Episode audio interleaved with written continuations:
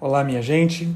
Eu sou Daniel Souza, atualmente moro em São Paulo e frequento uma paróquia da Igreja Anglicana e venho de uma formação de espiritualidade radicalmente ecumênica.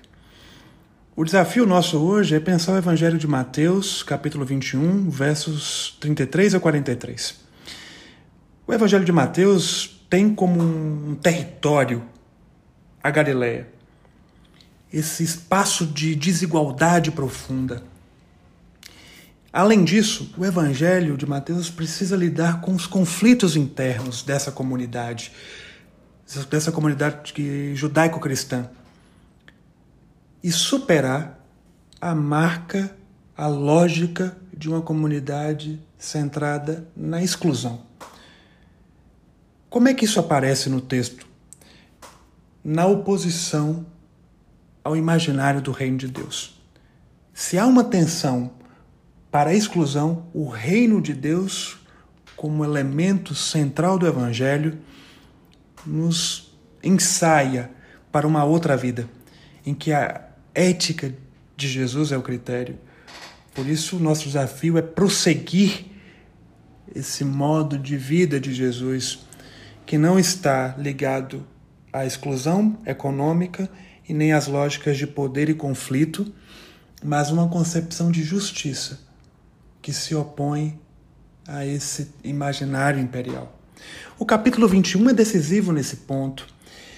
Se a gente pensa a sequência dele, Jesus entra em Jerusalém, vai ao templo, expulsa os mercadores, aparece o relato da figueira estéreo, depois um diálogo sobre o batismo de João e chegamos no texto da vinha.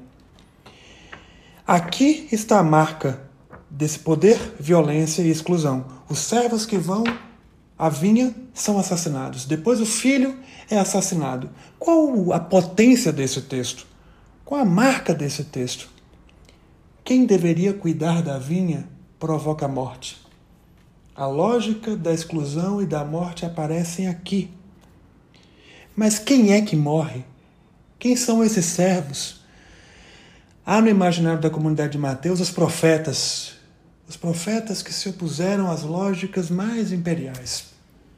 E depois o filho, que é uma alusão a Jesus, morto pelo império e suas alianças político-religiosas. Mas qual a potência, de novo? Qual a potência desse texto? Se encerrar na morte? Não.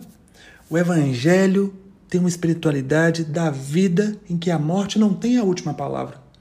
Nesse sentido, há nessa pedra, nesse corpo rejeitado, uma pedra angular, como diz o Evangelho.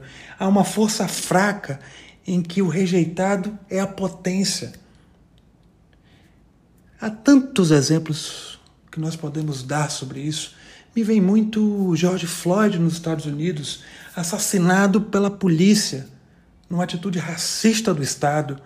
No entanto, mesmo diante desse lugar da morte, há um sonho, um imaginário de uma outra vida que supere a lógica de uma estrutura racista de mundo.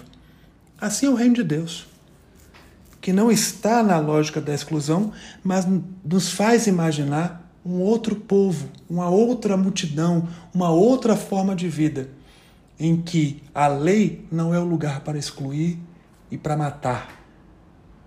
Aqui aparece a centralidade da justiça e do reino de Deus, que, baseado em Jesus, nos leva para sonhar outras possibilidades de relação e de construção comunitária que traz para nós não a chave da exclusão, mas a chave da acolhida e da defesa das pequeninas e dos pequeninos.